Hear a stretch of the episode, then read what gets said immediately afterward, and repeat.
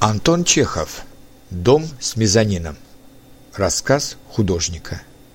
Первая глава. Это было 6-7 лет тому назад, когда я жил в одном из уездов Тской губернии, в имении помещика Белокурова, молодого человека, который вставал очень рано, ходил в поддевки, по вечерам пил пиво и все жаловался мне, что он нигде и ни в ком не встречает сочувствия. Он жил в саду, во флигеле, а я в старом барском доме, в громадной зале с колоннами, где не было никакой мебели, кроме широкого дивана, на котором я спал, да еще стола, на котором я раскладывал пасьянс. Тут всегда, даже в тихую погоду, что-то гудело в старых амосовских печах, а во время грозы весь дом дрожал, и казалось, что трескался на части, и было немножко страшно, особенно ночью, когда все десять больших окон вдруг освещались молнией. Обреченный судьбой на постоянную праздность, я не делал решительно ничего. По целым часам я смотрел в, ок- в свои окна на небо, на птиц, на аллеи, читал все, что привозили мне из почты, спал. Иногда я уходил из дома и до позднего вечера бродил где-нибудь. Однажды, возвращаясь домой, я нечаянно забрел в какую-то незнакомую усадьбу. Солнце уже, уже пряталось, и на цветущей ржи растянулись вечерние тени. Два ряда старых, тесно посаженных, очень высоких елей стояли, как две сплошные стены, образуя мрачную красивую аллею. Я легко перелез через изгородь и пошел по этой аллее, скользя по еловым иглам, которые тут на вершок покрывали землю. Было тихо, темно, и только высоко на вершинах кое-где дрожал яркий золотой свет и переливал радугой в сетях паука. Сильно, до духоты пахло хвоей. Потом я повернул на длинную липовую аллею, и тут тоже запустение и старость. Прошлогодняя листва печально шелестела под ногами, и в сумерках между деревьями прятались тени.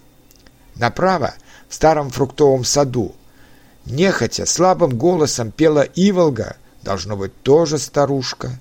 Но вот и липы кончились. Я прошел мимо белого дома с террасой и с мезонином, и передо мною неожиданно развернулся вид на барский двор и на широкий пруд с купальней, с толпой зеленых ив, с деревней на том берегу, с высокой узкой колокольней, на которой горел крест, отражая в себе заходившее солнце.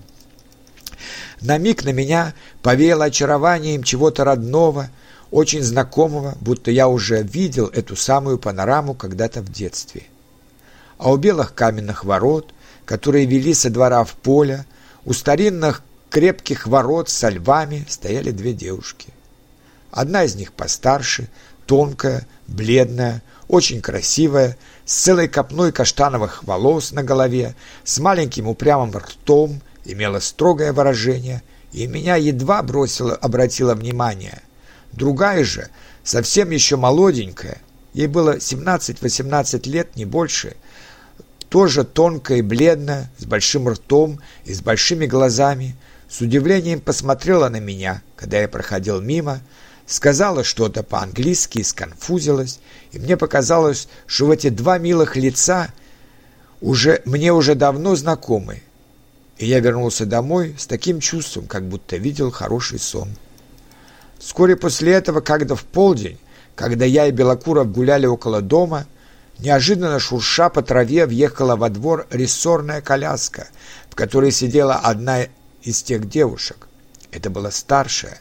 Она приехала с подписным листом просить на погорельцев. Не глядя на нас, она очень серьезно и обстоятельно рассказывала нам, сколько сгорело домов в селе Сиянове, сколько мужчин, женщин и детей осталось без крова, и что намерен предпринять на первых порах погорельческий комитет, членом которого она теперь была. Давши нам подписаться, она спрятала лист и тотчас же стала прощаться. «Вы совсем забыли нас, Петр Петрович», — сказала она Белокурову, подавая ему руку. Приезжайте, и если Мюнсюэн, она назвала мою фамилию, захочет взглянуть, как живут почитатели его таланта, и пожалуют к нам, то мама и я будем рады». Я поклонился. Когда она уехала, Петр Петрович стал рассказывать. Эта девушка, по его словам, была из хорошей семьи, и звали ее Лидией Волчаниновой, а имение, в котором она жила с матерью и сестрой, так же, как и село на другом берегу пруда, называлось Щелковкой. Отец ее когда-то занимал видное место в Москве и умер в чине тайного советника.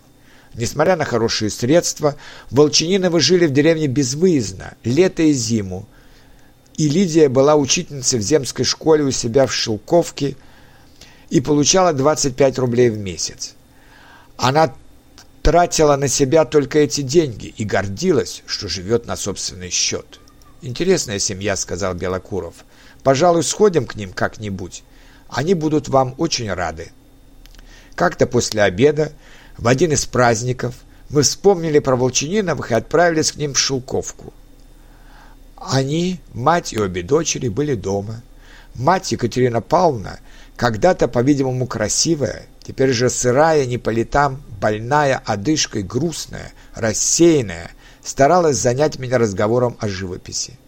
Узнав от дочери, что я, быть может, приеду в Шелковку, она торопливо припомнила два три моих пейзажа, которые видела на выставках в Москве, и теперь спрашивала, что я хотела в них выразить. Лидия, или как ее называли дома Лида, говорила больше с Белокуровым, чем со мной.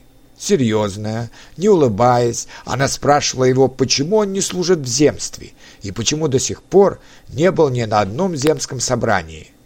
«Нехорошо, Петр Петрович», — говорила она укоризненно, — «нехорошо, стыдно». «Правда, Лида, правда», — соглашалась мать, — «нехорошо». «Весь наш уезд находится в руках Балагина», — продолжала Лида, обращаясь ко мне. Сам он председатель управы и все должности в уезде роздал своим племянникам и зятьям и делает, что хочет. Надо бороться. Молодежь должна составить из себя сильную партию, но вы видите, какая у нас молодежь. Стыдно, Петр Петрович. Младшая сестра Женя, пока говорили о земстве, молчала. Она не принимала участия в серьезных разговорах, ее в семье еще не считали взрослой и как маленькую называли «миссюсь», потому что в детстве она называла так мисс, свою гувернантку. Все время она смотрела на меня с любопытством, и, когда я осматривал в альбоме фотографии, объясняла мне, это дядя, это крестный папа, и водила пальчиком по портретам, и в это время по-детски касалась меня своим плечом, я близко видел ее слабую неразвитую грудь, тонкие плечи, косу и худенькое тело, туго стянутое поясом. Мы играли в крокет и лон-теннис, гуляли по саду, пили чай, потом долго ужинали. После громадной пустой залы с колоннами мне было как-то по себе в этом небольшом уютном доме, в котором не было на стенах олеографий, и прислуги говорили «вы», и все мне казалось молодым и чистым, благодаря присутствию Лиды и Мисюсь, и все дышало порядочностью. За ужином Лида опять говорила с Белокуровым о земстве, о Балагине, о школьных библиотеках. Это была живая, искренняя, убежденная девушка, и слушать ее было интересно, хотя говорила она много и громко, быть может от того, что привыкла говорить в школе. Зато мой Петр Петрович, у которого еще со студенчества осталась манера всякий разговор сводить на спор, говорил скучно, вяло и длинно, с явным желанием казаться умным и передовым человеком. Жестикулируя, он опрокинул рукавом соусник, и на скатерти образовалась большая лужа, но кроме меня никто не заметил этого. Когда мы возвращались домой, было темно и тихо. Хорошее воспитание не в том, что ты не прольешь соуса на скатерть, а в том, что ты не заметишь, если это сделает кто-нибудь другой, сказал Белокуров и вздохнул. Да, прекрасная, интеллигентная семья. Отстал я от хороших людей, ах, как отстал. А все дела... Он говорил о том, как много приходилось работать, когда хочешь стать образцом сельским хозяином. И я думал, какой это тяжелый ленивый малый. Он, когда говорил о чем-то серьезно, то с напряжением тянул «э» и работал так же, как говорил, медленно, всегда опаздывая, пропуская сроки. Его деловитость я плохо верил уже потому, что письма, которые я поручал ему отправлять на почту, он по целым неделям таскал у себя в кармане. Тяжелее всего, бормотал он, идя со мной, тяжелее всего, что работаешь и ни в ком не встречаешь сочувствия. Никакого сочувствия.